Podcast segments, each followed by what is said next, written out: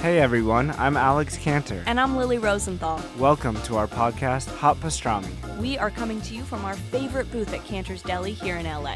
We're going to invite some of our friends to join us for a chat over some matzo ball soup and pastrami sandwiches. So join us for new episodes of Hot Pastrami every week on Apple Podcasts, Spotify, YouTube, or wherever you listen to podcasts.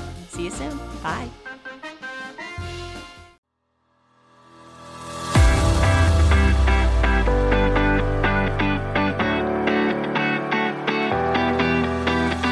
We just don't have a lot of practice in dealing with heavy, deep emotions because I, our society is emotion phobic. They're emotion avoidant. We don't like those hard feelings. We have this notion of positivity and we always have to be positive, and it doesn't give us a lot of practice in dealing with and sitting and holding and tolerating those more difficult, painful feelings of grief or despair that we don't we push it away and push it away and push it away and it becomes the monster under the bed. We were too afraid of looking at it. And so and when i'm journeying with clients i'm helping them to feel safe enough to start to to examine and to look at some of those feelings so they don't feel so overwhelming and so scary but that they are feelings that, that will eventually give way so that we can find there's some beauty, there's some life afterwards. But we can't get to that point if we can't even accept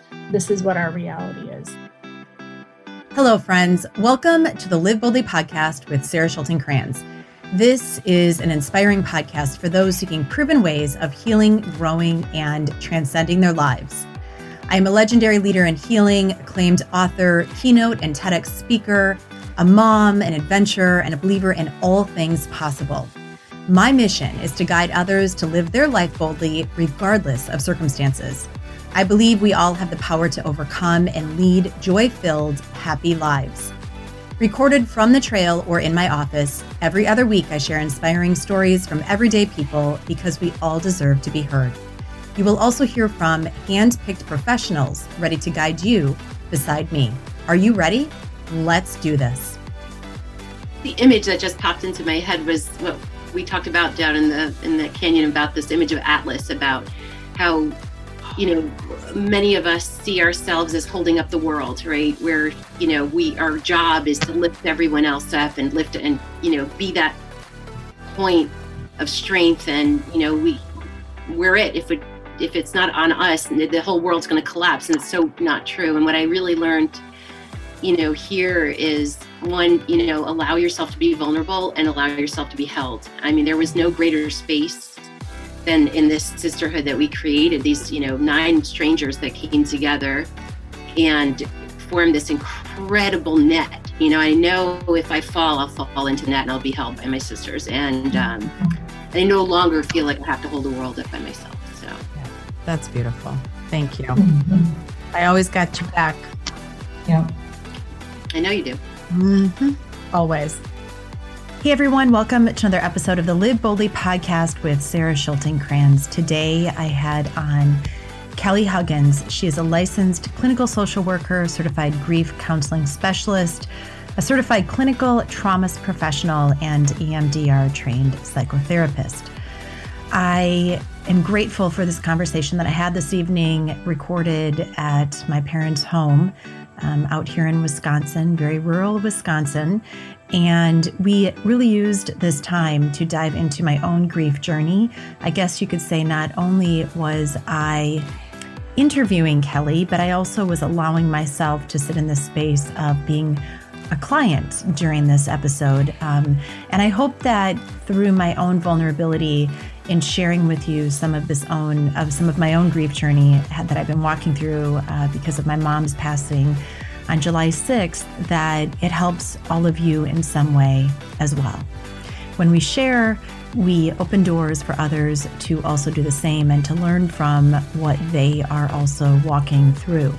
So go grab your journals and take yourself into the space beside us.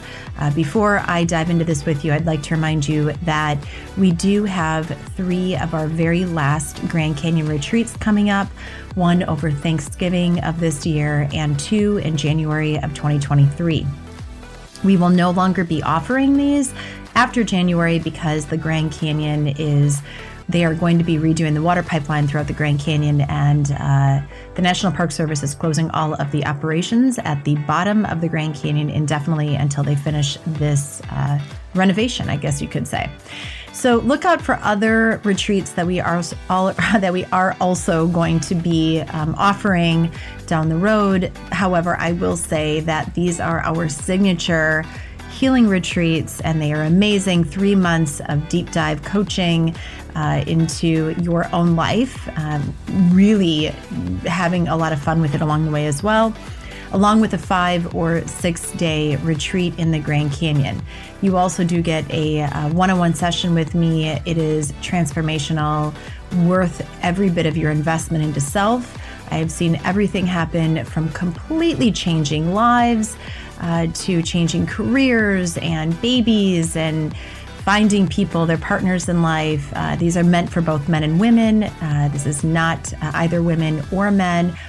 And I will tell you that you will walk out of this journey a completely different human being, seeing your life in a through a clear lens with a completely different perspective. So I encourage you to join us. Uh, you can email me, Sarah at sarahschultingkranz.com, or go into my website, sarahschultingkranz.com, and schedule a discovery call with me. Let's see if it's the right fit for you. So, with that, let's get dive into this amazing conversation that I had uh, with Kelly and I just want to say thank you so much for being here and walking this journey beside me and within this beautiful community that we have created together. Thank you. And um, also, one last thing post it into your social media. Let me know what you think because I love hearing from all of you.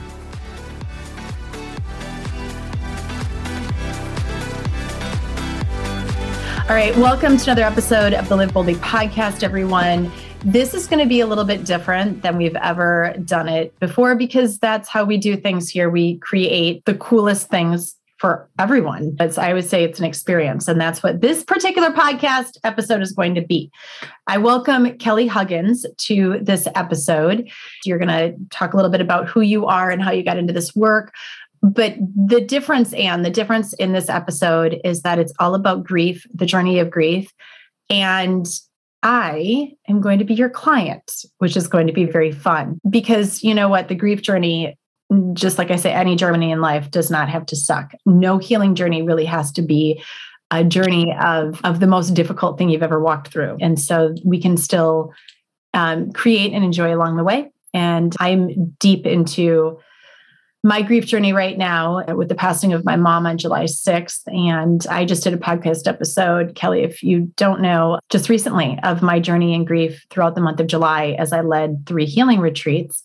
And it was a very powerful episode. If you have not listened to it, go listen to it. And this grief journey doesn't end. I'm just in the beginning. I like I said, I'm in it, but I'm also in the beginning of it. And this is definitely a journey that I have never been down before. So welcome to this podcast episode, Kelly. Thank, Thank you. you so much for having me. Yeah, it's going to be fun. Is that weird to say that a grief journey doesn't have to suck? I think that there are parts that do suck. Oh, yeah. And I think giving permission that it sucks is really validating, but also realizing that there can be beautiful things that you learn along the way if you're open to them. Yeah, uh, definitely. So, it's I hadn't I had recorded an episode I don't even know how long ago it was a couple years ago with someone who talked about the journey being it's like holding grief and joy at the same time that you can hold the both of them and I will say that she's a professor of in, with in dealing with grief and I will say that's what I found that this journey has been for me has been a complete balance of the wonder the awe the sadness the depth of missing somebody this much and also giving myself permission to balance the joy and what we have had together and continue to have. My mom and I continue to have post her passing. And so that was a really powerful conversation for me to have with this particular person. Yeah, yeah. And I think that for some, being able to hold both of those feelings, the pain and the joy of life or living the gratitude for the relationship that you have. That doesn't always come naturally or easy or in the beginning for some folks. So I just want to put it out there that there's no right or wrong way in grief and that we all do it differently and in our own way. And hopefully we all are able to get to that place where we can hold both the sadness and the loss and the longing along with some excitement for our future, some appreciation for the gifts that life gives. That's definitely my hope for all who are grieving. Yeah. First of all, let's just have you introduce a little bit about who you are and how you got into this work, just so everybody knows a little bit about you. Yeah, so I'm a clinical social worker and have worked in bereavement and hospice, oncology work, and currently now have a private practice focusing on grief and loss and trauma. I've been doing this work for about 15 years and have journeyed with families, kiddos, and adults. How that must be quite the experience for you, being able to go through this journey with so many different people. Does it, do you take it on at all? Do you ever feel like you're taking the sadness or the pain? Home with you? Uh, certainly at times, yeah. And I have to do my own work for sure to make sure that I don't get compassion fatigue, that I don't get burnt out by taking on everyone else's grief and problems. If anything, when I journey with my clients, it helps me to uh, appreciate the gifts that I have, to be able to see the resiliency of the spirit of my clients. And so I know that it's in there. And so when I can companion and, and validate and sit in the muck with them, I know that they're not alone with that pain. They're sharing it with me. And that makes that the feeling inside uh, of me knowing that I can do that and that's a gift that I can give is I wouldn't trade it for anything. Yeah. So you got into this grief journey and how we we all know that there's the stages of grief. But can we start with that? What are the stages? I'd actually say that there are no stages of grief. Oh, I love this. One of the myths or misunderstandings that just about every grief therapist worth their salt is going to let you know there are no stages in grief. That so Elisabeth Kubler-Ross is who originally created the stages of grief, and she was studying white men who were dying from cancer. They knew they were dying, and she chronicled. She was able to see some patterns, some similarities between their experiences of the emotions that they were feeling. She never intended for that to be translated into grievers, but we all know that we like quick fixes. We don't like nuance. We want to know exactly what to do. And so if we know that there is a particular stage and we just have to get through these stages, then our grief will be over. And that is really unhelpful for so many bereaved because they start to think, Am I going crazy? I thought I was past this right. feeling. Now I'm going back to this feeling. What does this mean? And so it's easier if we can just start off by saying, there is no right or wrong way to do grief. There is no particular stages. There's no timelines. Grief takes as long as it takes. One of the things that that we do know is that what the relationship was like that you had with the person who died. What kind of unfinished business was there with that person? What's the culture like? Is there connections with particular faith tradition? All of these different kinds of things impact what grief is going to look like rather than some arbitrary stage that is now universal for all people. It's different for everyone. All right. I love the fact that you said it depends on do you have unfinished business? Tell me a little bit more about that when you talk about unfinished business. What was left unsaid? What didn't get resolved? What do you wish you could have said? What do you wish the other person could have said? What didn't get done that, that you wanted to have done? It could be there was some conflict. It could be that I never got to say that I was sorry. It was they never got to see their grandchildren, or they didn't get to see this, or I didn't get to atone for something. So there's lots of things that, that kind of go into that bucket of unfinished business. How do you help people through unfinished business? That's probably one of the hardest things I think for people. And so one of the one of the things that that I would do is we have to build trust too. The this wouldn't be first session. Okay, let's talk about some of this unfinished business because there's oftentimes some shame or some anger or some resentment that's around that. And we have as a society a rule of we don't talk ill of the dead And so it can be mm-hmm. hard to bring some of this stuff up if you were upset or disappointed or angry. Not every relationship with the deceased was wonderful. And so sometimes there's some dark things in the closet that because they're still there, it makes it really complicated, this grief process. So it might be asking them, write a letter or it might be, let's imagine them sitting here with us. What do you want to say to that person? And just giving them free reign to say what they need. And usually it doesn't take too long before all of the stuff comes out, all of the feelings. What about if you have unanswered questions? And the reason I'm the reason I'm bringing this up is because my mom and I had a really beautiful long conversation on the 4th of July. Beautiful checked in on her the morning of the 5th.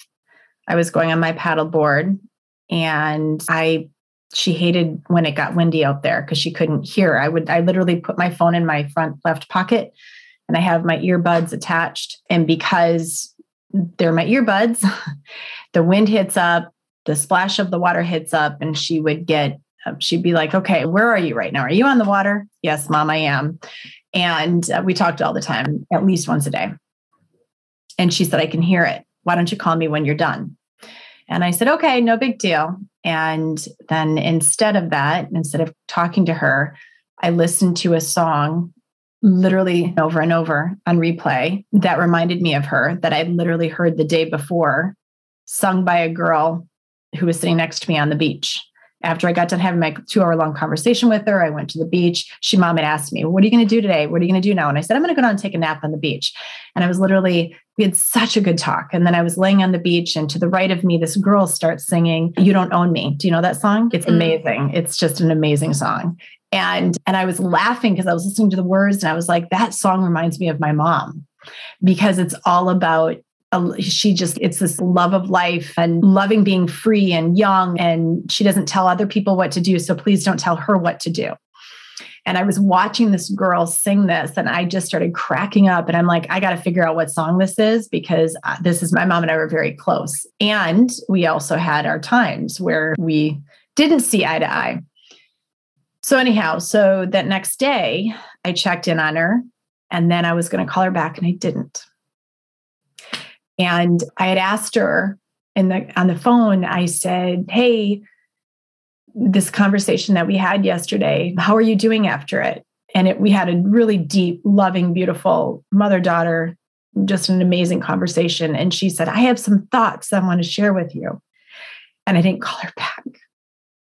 And I didn't call her back because I ended up having some things that I was dealing with my son overseas, and I had to take care of a flight that got misconstrued and all these other things that, you know, parenting takes up space, time. And I kept thinking, I got to call her back. I got to call her back. I got to call her back. And then I ended up having a long conversation instead with my brother that night, which was an amazing conversation. And my mom ended up having this amazing conversation with my niece. And so she was on the phone with everybody anyhow that night. But I was listening to that song over and over again instead on the water on replay, singing it out loud, laughing, going, God, mom, this is you. But I never told her that song reminded me of her either. And I was going to. And so when I was in charge of my mom's memorial video, I made that the second song. There were two songs. One was Bocelli. Was it Bocelli? No, it wasn't Bocelli. It was about Mother Dear, Mother, whatever it was. But anyhow, it was just beautiful, just a beautiful song. And then that was the second song. So I had the dichotomy of my mom, right? The the mother and then the the beauty of who she also was, which was this just let me live free, let me be me, which is what I loved about her. And I never had that conversation. So I never got her thoughts. And that was the last thing she said to me was, I have some thoughts that I want to share with you. And so have I been struggling with that? Not so much because I really I ran those three retreats in the month of July and I had so many amazing moments within nature where she showed up for me when I would just literally say, "Are you there?" and then this beautiful rainbow came around the sun and you know the hearts the clouds formed into a heart. And i had i was sitting with my group in alaska going through this amazing coaching session talking about affirmations and the affirmations that my mom held. And all of a sudden i looked up into the mountains and literally written in snow was i am. And so there were so many beautiful there's been so many beautiful moments. And i literally sat with it. Right after my brother called me that morning i got the text message woke up in the middle of the morning to my phone it was off but i just knew i was like something's wrong. And i turned my phone over and there was a text message from my brother saying and my sister-in-law call me now. And so right away i knew. I was like oh my god she's not here anymore. I just knew without even knowing.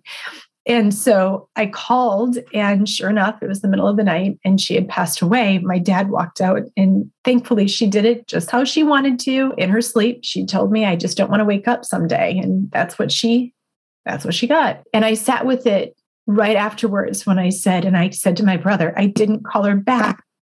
And he, and I sat with my words in that moment of I didn't call her back and I don't know what she, her thoughts were. And I literally at that same time went, I heard it's okay.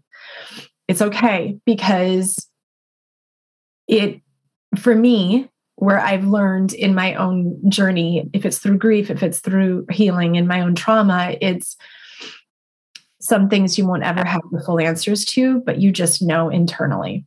And and so I feel like she's come through these three retreats that I've run in that it's okay that I don't have all the answers because I never will. I could go on this journey and seeking and seeking, but I will never fully have those answers. I'm a little different with that. I know that there are a lot of people that don't feel that way and they're not there in that space. How do you help somebody when they want, they seek, they forever seek. They don't they didn't make that last phone call. They didn't they didn't say i'm sorry. They didn't and they want the answers back.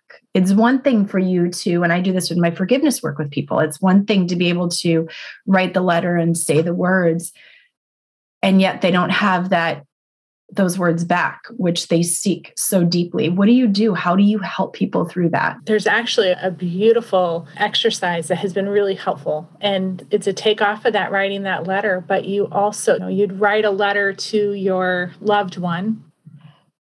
And then you turn the page and I ask them, what would your loved one say back to you? And they write it. Yep. Because we know inside if we allow ourselves because that person was so important to us and we almost we internalize we know deep down inside what this person would want to say to us right now if we let us. And so for those clients who who do struggle with this not knowing or these unanswered questions, giving them that space to write helps them to realize that they do know what that answer is. And it's usually filled with tears and this deep acceptance and release. Um, yeah, I say it's a release. Yeah. Yeah. It's interesting when I, it was like, I heard it, right? Like, it's like I heard her voice come through me and say, it's okay. It's okay. You have the answers. We, we, we, like, we are, my mom and I were very much one and the same. Like I could finish her sentences and she would finish mine. Normally I would finish her sentences and talk over her because that's just how I was. And she would say, Could you let me finish my sentence? So in a way, I feel like, but of course I'm the talker literally and i feel like i i definitely have had that and at that same time i was thinking to myself my gosh all those people that don't get that that don't have that and how do they reconcile that? Because it's definitely a space of where you want reconciliation with it. And so thank you for that. Thank you for that. So when you're also taking people through this journey what are some of the hardest parts of it for some people? What have you found to be so difficult? Yeah yeah, I think some of the other pieces that are really challenging is this idea of there is no going back. I want my mm-hmm. life the way that it was, or this, I don't like this new normal. I don't want this way. I want my mom, I want my my child, whoever it is. I don't want this. And it's getting to that place of acceptance that this is that's usually the hardest part for people. The feeling of the pain can feel just overwhelming and all consuming and scary. But the idea that perhaps this is how it's always going to be. That's also really scary. And so trying to reassure and comfort people that all of our feelings are transient. They're going to shift and change and go through with that. We just don't have a lot of practice in dealing with heavy, deep emotions because I our society is emotion phobic. They're emotion avoidant. We don't like those hard feelings. We have this notion of positivity and we always have to be positive and it doesn't give us a lot of practice in dealing with and sitting and holding and tolerating those more difficult painful feelings of grief or despair that we don't we push it away and push it away and push it away and it becomes the monster under the bed. We we're too afraid of looking at it. And so and when i'm journeying with clients i'm helping them to feel safe enough to start to to examine and to look at some of those feelings so they don't feel so overwhelming and so scary but that they are feelings that that will eventually give way so that we can find there's some beauty there's some life afterwards. But we can't get to that point if we can't even accept this is what our reality is this is what this pain is we have to be able to just sit there for a little while and i find that when we can companion with them, that it's not so scary. There's someone else that's there with them, sharing this with them. It's always better when we can share. Do you? There's a couple of questions I have here. Number one is, yeah, I do definitely feel like owning the emotions has been in my own trauma therapy and the trauma work that I do with people today, the coaching, the life coaching, the leadership coaching, all of it.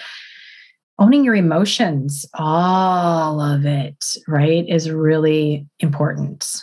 And not projecting it onto other people and just flinging it, which I think so many people can be apt to do as well. This isn't mine. I'm just going to fling it to somebody else so that I don't have to hold it and work through it.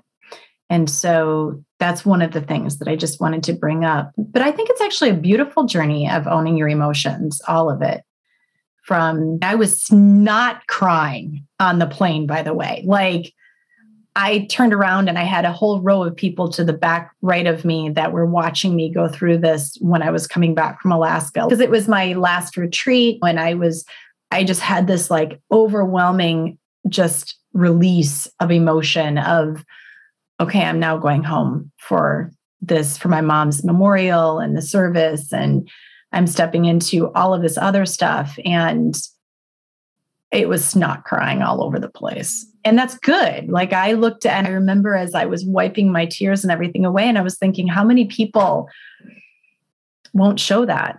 How many people will put the hood over their face or the mask over their mouth and just be like, I'm not going to show that. And I think it's actually a beautiful part of the journey is being able to show all of it. I once had, and I just want to, two things here. Number one is grief. I'd want to point out to everybody grief is not only the loss of a loved one, grief is the loss of a relationship, of a, a partner. It could be through going through divorce. I've gone through a lot of grief, different, varying grief journeys. When I ended up having lose, not losing, but shifting my entire life from the age of 17 and having a loss of my future that I thought it was going to be. There was a big grief in that.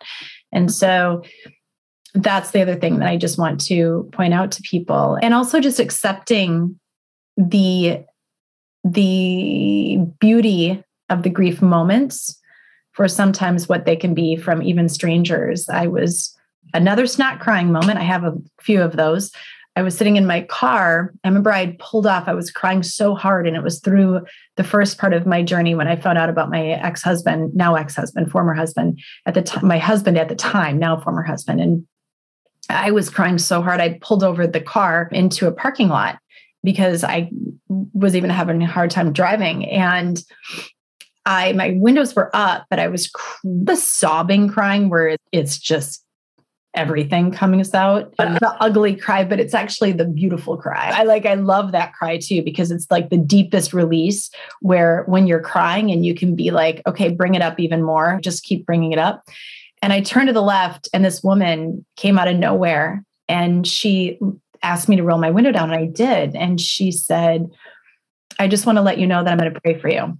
And I don't know what's going on in your life, but just know that I see you and it was complete stranger and i was like wow thank you thank you for that. And so, even when, and it's a reminder of when you see people that are in that state of grieving, it's okay for you to go up and have the moment and not be an avoidance of it. Would you agree with that? Yeah, yeah. And I just think about how powerful that had to feel for you to know you weren't alone. I'll never alone in that it. moment that someone witnessed that and had compassion for you. I think that is such a powerful thing. I don't think many people experience that. I think most people, when they experience their grief or big emotions, other people are saying, it's going to be okay. Oh, let's talk about some of the things that you don't say to people. And, we, and then, I, and I'm going to literally going to write down in my book tagged memory that or this tag thing that I, I want to share with you. What are some of the things that we don't say to people? Yeah, they're in a better place.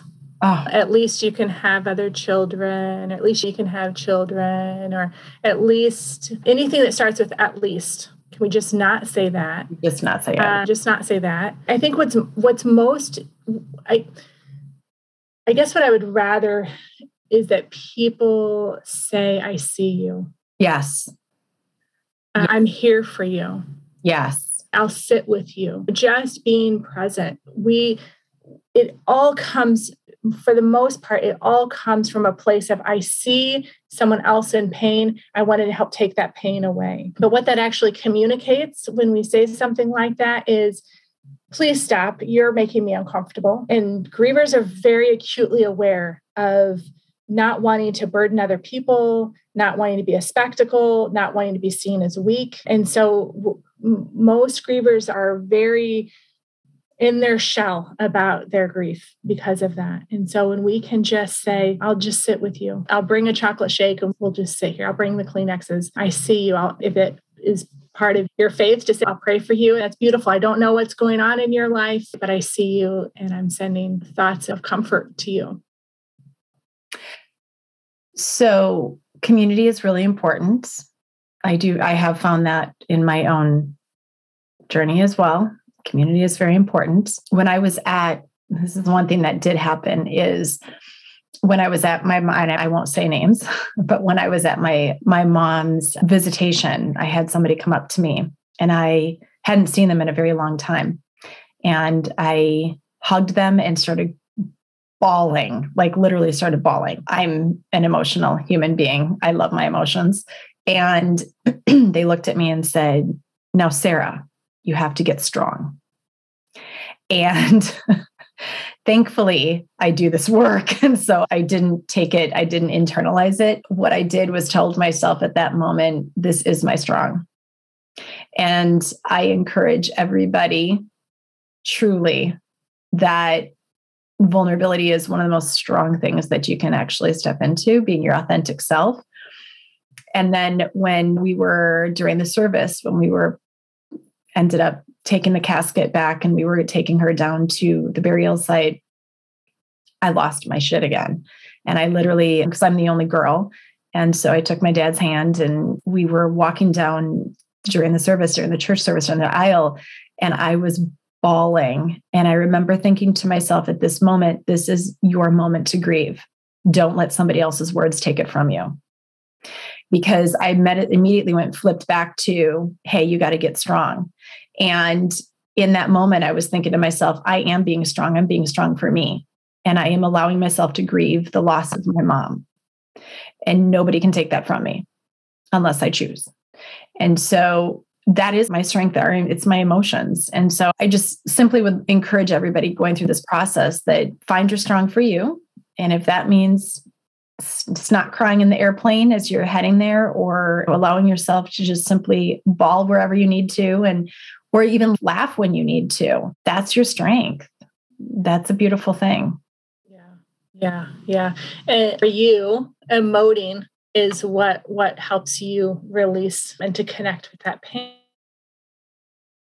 and, and realizing that other people have other strengths. Some are, I need to do. That's how I get yes, out. Yes. Men typically are more of that camp. I hate to gender stereotype, but that tends to be. They tend to be more of those instrumental grievers. They need to do something. So they're going to be the ones that let me mow the grass or shovel the driveway or do this or do that errand. They that's how they feel of service. And that's how they work out some of those. When my mother in law died, and my husband and his brother, they processed their grief by cleaning out the basement. And they were at their mother's house, who the house was had been their grandmother's house too. And so there was two generations oh.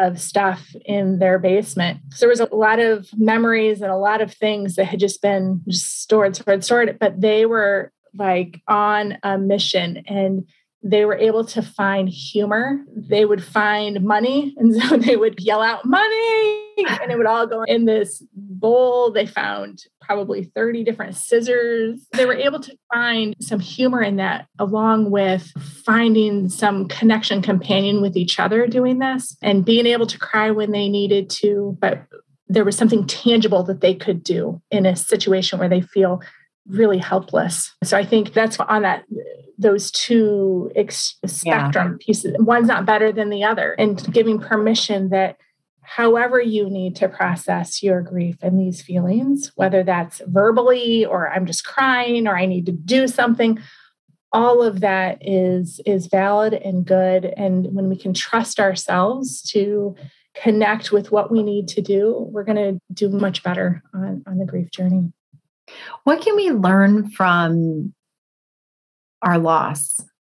What can we learn from the, this process? What, what can we learn from losing somebody that we care so deeply about? Or even what can we learn about when we lose somebody that we don't give a shit about? There, there is that too, right? There is that. There is that.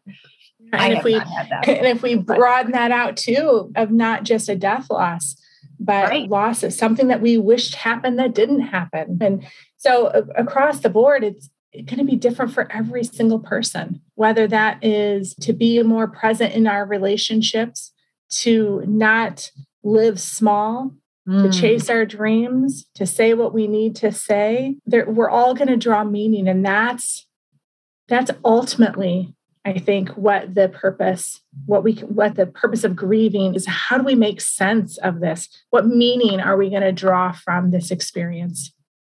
And that's going to be different for every single person. And so when I'm journeying with clients, it's definitely sitting with them in the muck, feeling all of those feelings, and it evolves and it works so that we then get to a point of what does all of this mean? What how are you going to live your life? What is the the point of all of this? And it's going to be different for everyone. And it's for some it takes years to get to that point of figuring out the meaning behind how do we want to ascribe meaning to this but that is that's the quintessential human quality that we have of meaning making. We're constantly trying to make sense of why did this happen and what's the point and what do i do with this information? How, and so it it takes us for some it takes us a lot longer. Others it, it comes much quicker um, and again that depends on what was the relationship like what kind of unfinished business do we have what other kind of traumas what other kinds of things are going in our life if we've got all kinds of things going on it's going to be a lot harder to process that grief and get to a place of meaning making than if it was a loved one who had been very ill for a long time with an illness. And even then, it can still be really hard to say goodbye and make meaning. But that's ultimately going to be each person's task, if you will. It's fascinating. So, my mom passed on July 6th, and July 7th, I had to drive to the Grand Canyon. Well, I didn't have to do anything. I could have shut down my entire month of July if I felt like it, and everybody would have understood. I was telling one of my groups earlier this evening, I was on a call and I said, I feel like my mom gave me the biggest gift at the gift of timing. It was her passing when she did gave me the opportunity for when I was running literally one of the most difficult schedule wise months of my working life, running three retreats from the Grand Canyon to the San Juan Mountains to Alaska. Could I be any more like all over the place too? And I sat with that that night or that morning when I was on the phone with my family. And I said, What am I supposed to do here? And my sister in law sent me a text and said, You go. That's what she would want from you. You go. And I feel like my mom gave me the biggest gift of that because it was my healing journey through those three retreats as well. And she continued to show up for me every single step of the way. And had I not, had I shut down my month of July, I wouldn't have been given the gift of that. I want to call it universal heavenly connection that she is so freaking powerful in that she gave me signs across the board, like through these three retreats. And then it allowed me to have this relationship with her in a completely different way that's beyond a human physical connection, but it's the space. And it was a reminder that when we pass, our bodies leave, but our spirit and that connection and that love that we have had, it's still there. It's, I want to say, for me anyhow, a transference. It's a different kind of organic experience that we haven't had before. And yet it doesn't leave. You're still there with it. And one of my clients said to me, I want to find that gift of awareness. I want to find that gift of being able to see my loved ones when they're not physically here. And I said, and what I have found in my journey through what 49 years now, it's that we're born with it. We all have it. It's that human space, that human connection, that human love, that faith, that beautiful origin within each and every one of us.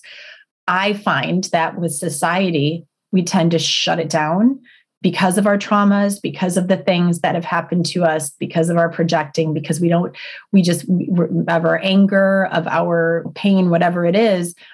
But what I explained to her was you've started this healing journey, you're on this healing journey, you're finding clarity, which is exactly what we were talking about as well. And so stay open to that. Stay open to the signs, to the, I don't know, even sometimes visions, the things that where they are literally there with you. And don't deny that from yourself. Don't deny that gift to you. That is literally one of the biggest gifts that you can also have and accept. And so that's been one of the one of the things that I have found in this journey. It's been wild. It's been absolutely wild. And like I told them, I'm like, what if I would have shut down my entire month of July and not had these experiences, which then I can share with all of you as well. I could very well have done that. And that's the human mind of, and the way that so many times people, when they are in this journey, it's, well, what would, what should I be doing? Well, what do you want to do? What would that person that has passed want you to do? And I kept going back to that. It was like, mom would want me to do the work and she'd want me to be doing this now, not only for others, but also for myself. And so that's why I did do what I did. It was hard. It was really, and it ended with a snot crying flight back home from Alaska. really bad, but good, but really good. really good. Yeah, I think so many of my clients will talk about seeing signs. And I think you're absolutely right. They're there if you look for them. Because again, we're con that's just what our brains do. They're constantly looking for ways to make meaning. And so if we're if we allow ourselves to be open to that, we will see signs that we need to and the what I hear is mm, this idea that that they're in us. Their love is there with us. Their essence from their body, there's a part of it that just comes in inside to us. And again, if we just listen, I am frequently saying, What would so and so say? What would they do? How would they comfort you? We can channel that, we can connect to that. Similar to the idea of writing in the journal of this unanswered question, what they would have said to you, what they would have wanted for you. And so it's just listening to that and being open to that. Can you give me, and maybe you can, maybe without obviously names or keeping confidentiality, can you give me some of what any magical moments that your clients have had?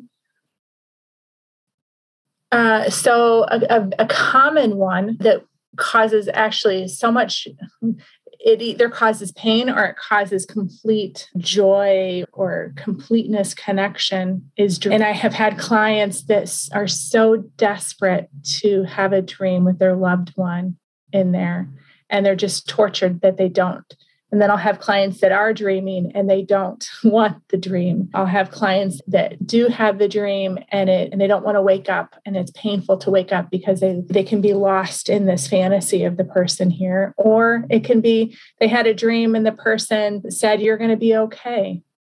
And that gave them a tremendous amount of comfort and has helped them in their healing journey. It, it's tough. It's tough, these signs of wanting them, not want it's and so it's they're not always just a universal, oh, yeah, the sign feels good, or oh, you can just be open to them. It's complicated. And so to be able to sit with them and, and just try to make sense of that, that sometimes we, it takes a while for us to make sense of all of it.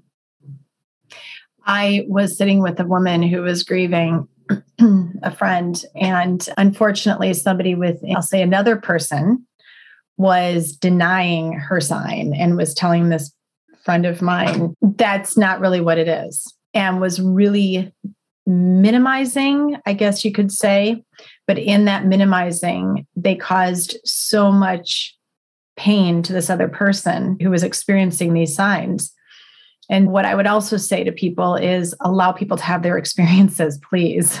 They're their experiences and they are not there for you. They are their experiences. And so allow them the gift of simply having that because we are all on our own journey. Mm-hmm. Yes, yes. Snaps for that. yep, exactly. because what I'm hearing is really validating we're all on our own grief journey, right? Mm-hmm. All doing the best that we can, trying to get through. And if we can just show some compassion and some understanding, that would go so far, so much farther. And not just in grief, but in life in general, that we're all just trying to do the best that we can. And if we can all just show each other just a little bit more compassion and understanding, that maybe we can help other people heal. Yeah. So, in essence of time, I do want to just simply ask you give us a few last tools or thoughts that you would give to our listeners that are also on this journey, regardless of what if whatever grief journey it is. Can I actually step in and give one? Do you mind while you're thinking? One of the calls I was just on was explaining to them, and I went through my own divorce, and a lot of people do. and I was explaining to them that we do have a grief journey that we go through the divorce process as well. And if it's a grief for our children that they didn't get to experience what we thought that they would, or the grief of us not being able to experience what we thought we were going to have as a family, whatever it is, the changing of it all, the newness of the life. And what I explained to them was it's okay for you to grieve, even if that relationship ended up being a really hard one. Even if it ended up being where you're sitting there saying, How the hell did I get in that relationship?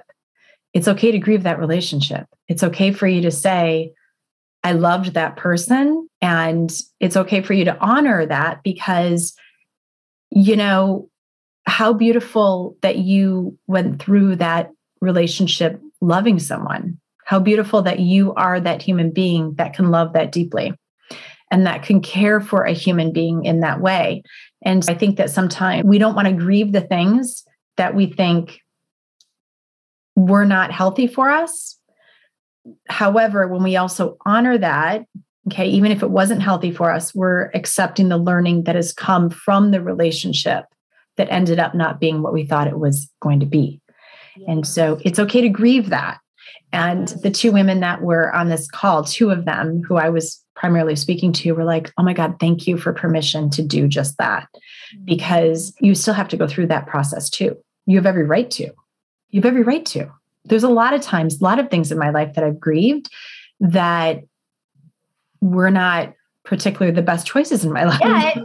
You also grieve the fact that there was the time spent, there was the choice, there was the energy that was put into it. And look at the learning that comes on the other side. I guess what I would encourage any listener who's listening and who's grieving is to give yourself care and compassion that this is probably one of the most difficult experiences you will go through. And we're not real good at giving ourselves compassion. We like to say we should be doing this or it should look like this. And we're pretty hard on ourselves. So if we can give ourselves some care, some compassion, some understanding, be a little bit more easy on ourselves and know that we're going to get through this. There's no getting over, but we get through it and we start to to learn about ourselves. We start to learn more about others and our world when we're able to do that. And so just give ourselves a little bit of compassion, be a little bit easier, a little more tender.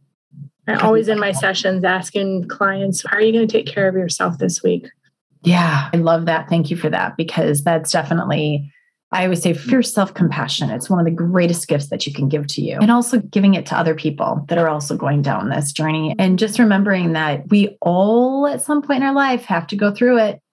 because there isn't one of us that isn't going to lose somebody else at some point. Mm-hmm. So just remembering that as well and being kind and supportive and holding space for those people that also do need it. Yeah. Yes. Beautiful. Thank you for being here. See, this yeah, was fun. So it was it, it was fun actually i love having deep conversations with people and i find it to be very fun and it's cool it's a cool thing to do so Thank you for being on yeah. this podcast episode with us. Where can everybody find you? So, my website is creatingspacetherapy.com. And so, if you are in Illinois and looking for grief counseling or want to learn more, or I, I, do Soul Shine workshops, which are uh, creative soul searching workshops that help grievers and trauma survivors transform their lives. Where in Illinois are you? Just outside of Chicago in a beautiful town called Batavia. Oh, of course. Yeah. So I used to live in Milwaukee okay. years ago, so many years ago. And right now I'm in Black Earth, Wisconsin. So there you go. You're not too far from me. I didn't even know that. That's great. And do you have any social media? Yeah, so it would be uh, my Instagram handle is creating space therapy Batavia. Perfect. That's perfect. Thank you so much. And thank you so much for having me and, for- and not being shy about your grief. I think thank we you. need more people to share their journey and let people know that we can talk about hard things, that it's okay to, to share, it's okay to not cry, that the more that we are open and recognizing that we all grieve helps us to embrace our vulnerability and realize that it's okay. It's okay to be seen, it's okay to show up. Yeah. Thank you. Other people are going to be there. Yeah. Thank you. I really appreciate you and I appreciate your time. All right. Thank you. Next time. Thank you so much.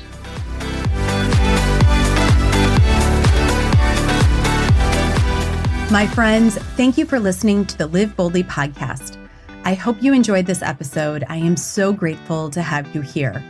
I'd love to invite you over to sarahschultingkranz.com to receive five free meditations recorded by me or download your free guide on how nature is your perfect healing therapy. My site has many free resources to guide you on your life journey, many that I used myself while on my road from victim to survivor. And also, please, I ask that you share my podcast with those who may need inspiration, information, or who may need to hear from others going through where they are right now. To grow this podcast, please leave an iTunes review and subscribe. Go find it on other platforms such as Google Play, Spotify, and Stitcher. Please also go to my Instagram or Facebook page, leave a message in my comments, and tell me what you think of this episode. Please share in your stories and tag me. I'd love to reshare and celebrate your healing journey. I love hearing from each one of you. Let's keep the ripple going. It begins with each one of us. I love you. And as I always say, I believe in you, us, always.